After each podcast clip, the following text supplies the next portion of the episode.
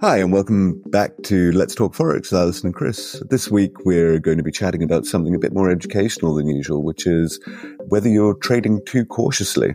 I know it's not something that uh, we usually touch on. We're usually very uh, strong on risk management, but um, there are times when it is possible to trade too cautiously.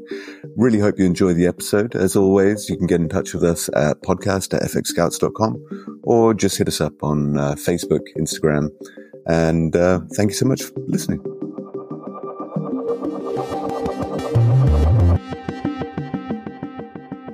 Hey Chris, how you how you doing today? Yeah, I'm all right, Alison. How are you? Yeah, doing well, thank you. Enjoying the summertime? I am. I must say it's been a beautiful. I mean, it's yeah, we've had quite a rainy season uh, over December, but now it's the sun's out and the wind stop stopped and it's just beautiful. I think um, yeah, I kind of feel sad for all the holiday makers who had the worst, you know, the brunt of all the wind and rain. But yeah, January, February is definitely the place. Um, Kenton's definitely the place to be. Um, it's just stunning here. Yeah, I remember um, a few years ago I was down in South Africa and came late in the season as well. Came I think end of January into February, and it was fantastic. Mm. Had a fantastic time in Cape Town. It was, as you say, very few tourists, and um, the weather was glorious. Yeah. Um, anybody who's thinking of going to South Africa, I highly recommend it. Yeah, yeah. Sort of mid mid Jan February is just yeah, absolutely beautiful. And and what's your weather like there? How's it going? In uh, we've got a huge thunderstorm barreling in today off the Atlantic, which should be fun. Oh. Um, so batten down the hatches, uh, prepare for the worst. No, it'll be it'll be fine. It'll be fine. But yeah, it's going to be it's it's very wet, as is often the case in Portugal in January. Mm. But then um, I was looking to the long range forecast, and it's starting to warm up next week, oh. which is going to be nice. Cheapers, you guys don't, don't get much of a winter, hey? We don't, which is why I live here, Alison. and not in London. Yeah, absolutely and not in London anymore, which I think I checked the other day was minus two or something ridiculous. Oh, no. Yeah, absolutely. No, thank you. no, thank you. Um, but anyway, let's let's talk about let's talk about forex trading. Yeah. So today we're actually going to talk about whether it's possible to trade too cautiously and how to recognize when you're trading too cautiously and and how it can affect your your bottom line. Yeah, um, I mean, this this may seem like a strange topic for us to discuss since we are definitely the proponents of risk management. Uh, we harp on about using stop mm-hmm. losses mm-hmm. and take profits and not over leveraging your trade and ensuring that you don't risk more than two percent of your capital per trade and no more than more than five percent per trading day. But there are times when being too cautious in your trading could could actually you know could be more of a problem than it is a a help in your trading. Yeah. But look, just to be clear, as you mentioned there at the top of this, uh, very important, you protect your capital above all else. Uh, capital preservation is key to being a successful forex trader. And so we're not promoting a reckless approach to trading at all in this episode. No, we're definitely not doing that. But in this episode, we want to discuss when traders may be overcautious in their approach and basically how this could lead to larger losses or prevent you from progressing in your trading. Um, but we're going to provide ways to manage your trades effectively while risking enough to make them worthwhile, which is, is a very important part of trading and a very important part of your trading psychology as well. Mm-hmm. Yeah. Uh, so one of the most common scenarios we encounter is where traders take trades with small position sizes uh, when they're unsure about their trade. And while this is better than trading with a large position size, not being convinced that your trade is going to work out is still not a great reason to get involved in that trade. Yeah, and, and often you know traders take the trades, um, you know where the where the signal is weak or you haven't really found your trigger. Um, mm-hmm. They often take when they're over trading, um, you know, trying to make up for losses, uh, or they have FOMO, or or they simply fear losing money. Um, so, so in these scenarios, we find that traders take the trade even though they don't believe in the trade, albeit with a smaller trade size. But it doesn't make mm-hmm. it the right reason to get into that trade. No, exactly. Um, so, and trades like these can go in two directions. Uh, you're either going to win a small amount or you're going to lose a small amount. Now, losing is always frustrating and you're going to kick yourself for taking a trade that was not part of your trading strategy. However, winning that trade could be detrimental too, uh, because if the trade goes in your favor with a small amount of capital, you've just won a small amount on that trade. It does nothing really for your profit and loss. It frustrates you. And often you're still going to take another trade to make up for that, um, you know, to make that profit larger. And you're going to put more capital on the line unnecessarily. And it's also going to mess with your trading psychology because you've broken your trading strategy in order to do this. Yeah. Um, yeah. So, yeah, not, not, not a great idea. I mean, I would actually say that this is a reckless approach to trading, even though, you know, um, you're taking the small trade sizes. If you're not convinced about the opportunity in front of you and the setup does not meet your trading rules, then you shouldn't be taking the trade, even if it is small. The one time we would suggest, you know, this is different to taking a, a, a small trade when you're testing out a strategy. Um, if you're doing this, by all means, use small position sizes you know the name of the game is protecting your your capital so if you want to start out with small position sizes after back testing your strategy testing it out on a demo account with the view of upscaling once you're confident then that's that's different this approach is not going to frustrate you because you know why you're opening those small position sizes and it'll be part of a trading plan um, that you're testing yep Exactly. So in short, always stick to your trading plan. Find your setup, find your signal, find your trigger, open a reasonable position size that makes sense with your trading plan, and of course, then set uh, set your stop loss and take profit. Um, but if, if you find that you're too risk averse and you're unsure of how to increase your position size, but still want to feel comfortable and in control of your trades, you could try a method um, that we often use, uh, which is scaling in and scaling out of your trades. Yeah, yeah. So exactly, scaling in is great. What what is scaling in? It's a method of opening trades that involves starting with a small total trade size, and then you add to it gradually over time. So this method gives traders peace of mind uh, because if you get your entry wrong and your trade fails early, you're not going to lose too much capital. Exactly. Yeah. So it, I would say this is probably you know if if you are uh, risk averse, then this is a good way to sort of to get the best of both worlds, I could say. Mm-hmm. Um, so basically, to scale in, you're going to select two or more entry levels for the trade instead of one. Then you'll open your position at the first entry level with a small total size, and add to it at each subsequent one when it hits, you know, the next the next level that you're comfortable with. Um, that's, that's yeah, according to your plan, should I say? Exactly. And, and this is particularly useful, as often happens, where you identify two possible entry points. One that offers a higher return but comes with more risk, and then a safer op- option with uh, lower potential profits. You know, and this happens all the time uh, when you're looking at trade setups. You're going to see multiple entry points. And by scaling into a trade, you don't have to choose between them. You can open your position when you think a trend is just beginning to form and then add your capital as, as that trade uh, turns into profit. Yeah.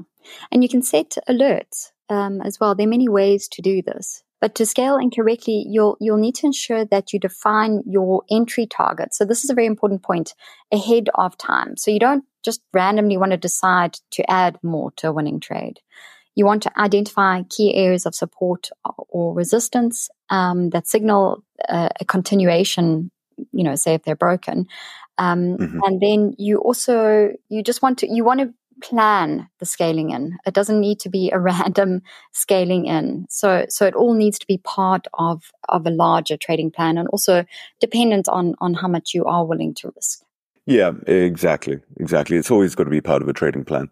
As you say, that gives you the um, you know the ease of mind that comes with um, you know your trading psychology won't be damaged. And one of the main benefits of scaling in is that you can reduce your exposure, you risk less on each new trade, and this opens up this strategy of taking multiple new positions, building on successful ones, closing off the losers. Uh, some traders refer to this as pyramiding into a trade, and it's particularly it's really effective uh, strategy in strongly trending markets. Yeah, exactly. And um, you know, as I, as I was saying just now, you'll have to be aware that you don't end up risking too much um, on a position by your final entry. So, if, for example, you're you're allocating say three percent of your trading balance to a trade, then don't scale in beyond that point. Planning your entries beforehand is very important. So if you're going to have three entries, um, you're going to add 1% of your balance at each point, um, just to keep your risk in check. Yeah. And then obviously with scaling in, the other side is scaling out. This is, op- uh, this is the opposite of scaling in. It's a method you can use to close positions gradually instead of with a single trade. By partially closing a position early, you can realize some profits without exiting the trade entirely. Yeah, exactly. And and and by booking in these profits as the trades moves in your favor, you you alleviate that psychological stress of trying to exit trades at a perfect level, which you know, trading is not a, a perfect science. Um, Mm-hmm. But, you know, no matter whether you technical trading or, or trading um, trading off the news. So there is no no perfect level. There's just sort of your your best speculation, um, you know, at whatever point you're at. But this certainly takes the stress and the pressure off it.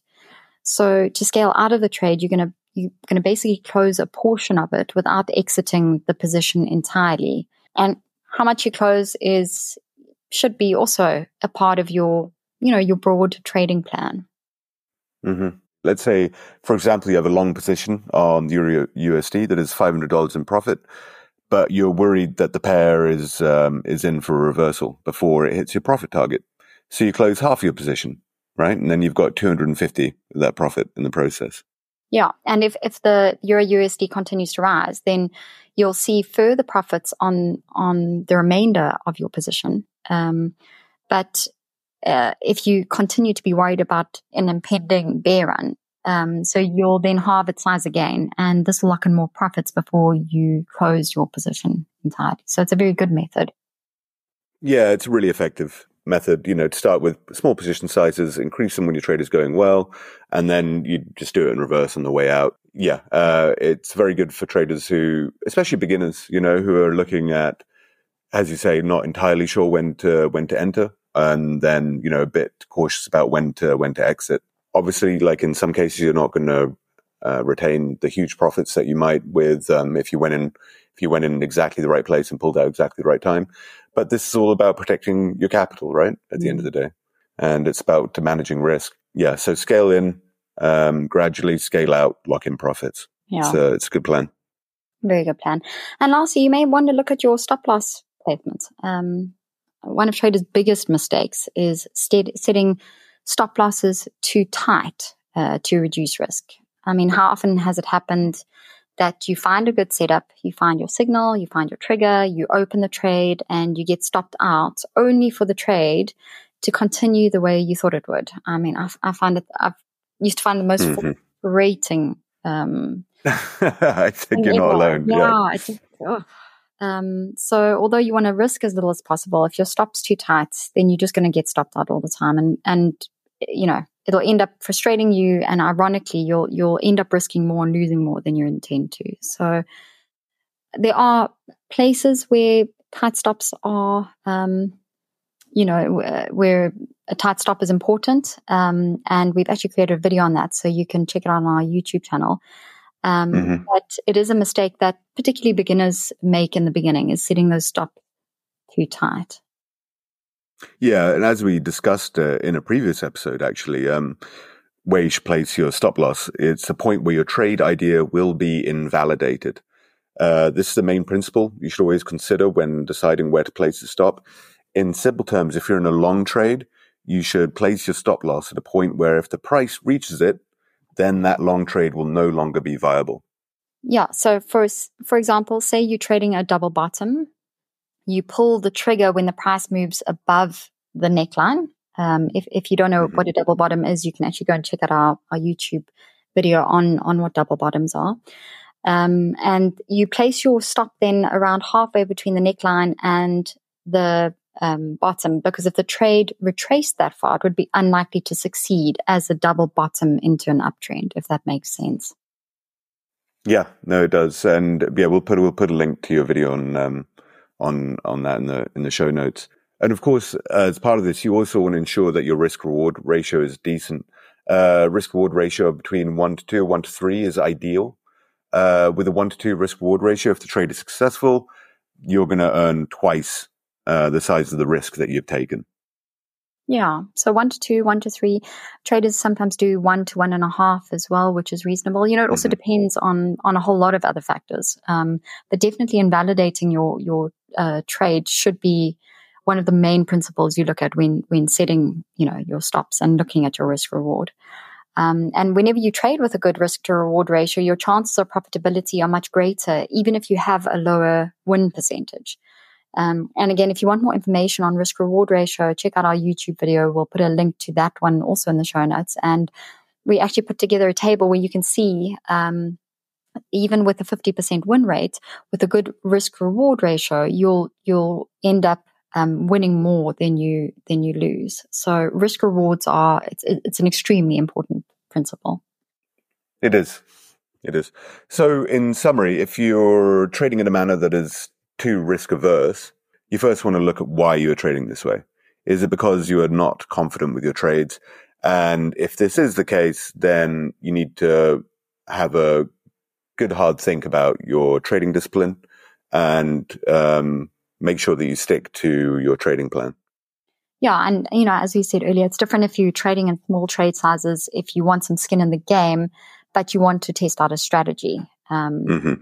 but you shouldn't as you say, be trading in small trade sizes because you are veering from your strategy. That is, it's undisciplined trading and, and, um, it has no place in Forex trading. Yeah, exactly. Uh, and secondly, uh, consider scaling in and out of your trades. Uh, because this allows you to be cautious and to be risk averse without losing out on potential profits. Absolutely. And lastly, watch your stop loss levels. Don't step, uh, set your stops too tight what's your risk reward ratio and um, set your stops at levels that would invalidate the trade. Yeah, I think that's pretty much sums it up. Um, well, thanks so much, Alison. I yeah. think that's very educational. Yeah. Hopefully, um, yeah, you guys found that uh, interesting too. As uh, there's a lot of YouTube videos we're going to link to in this. Um, as we mentioned last week, Alison is a YouTuber extraordinaire and has been doing some great educational stuff recently. So we're going to put links to those in there as well. Yeah, thank you so much, Alison. I'll speak to you next week. Speak to you next week. Cheers, Chris. Cheers.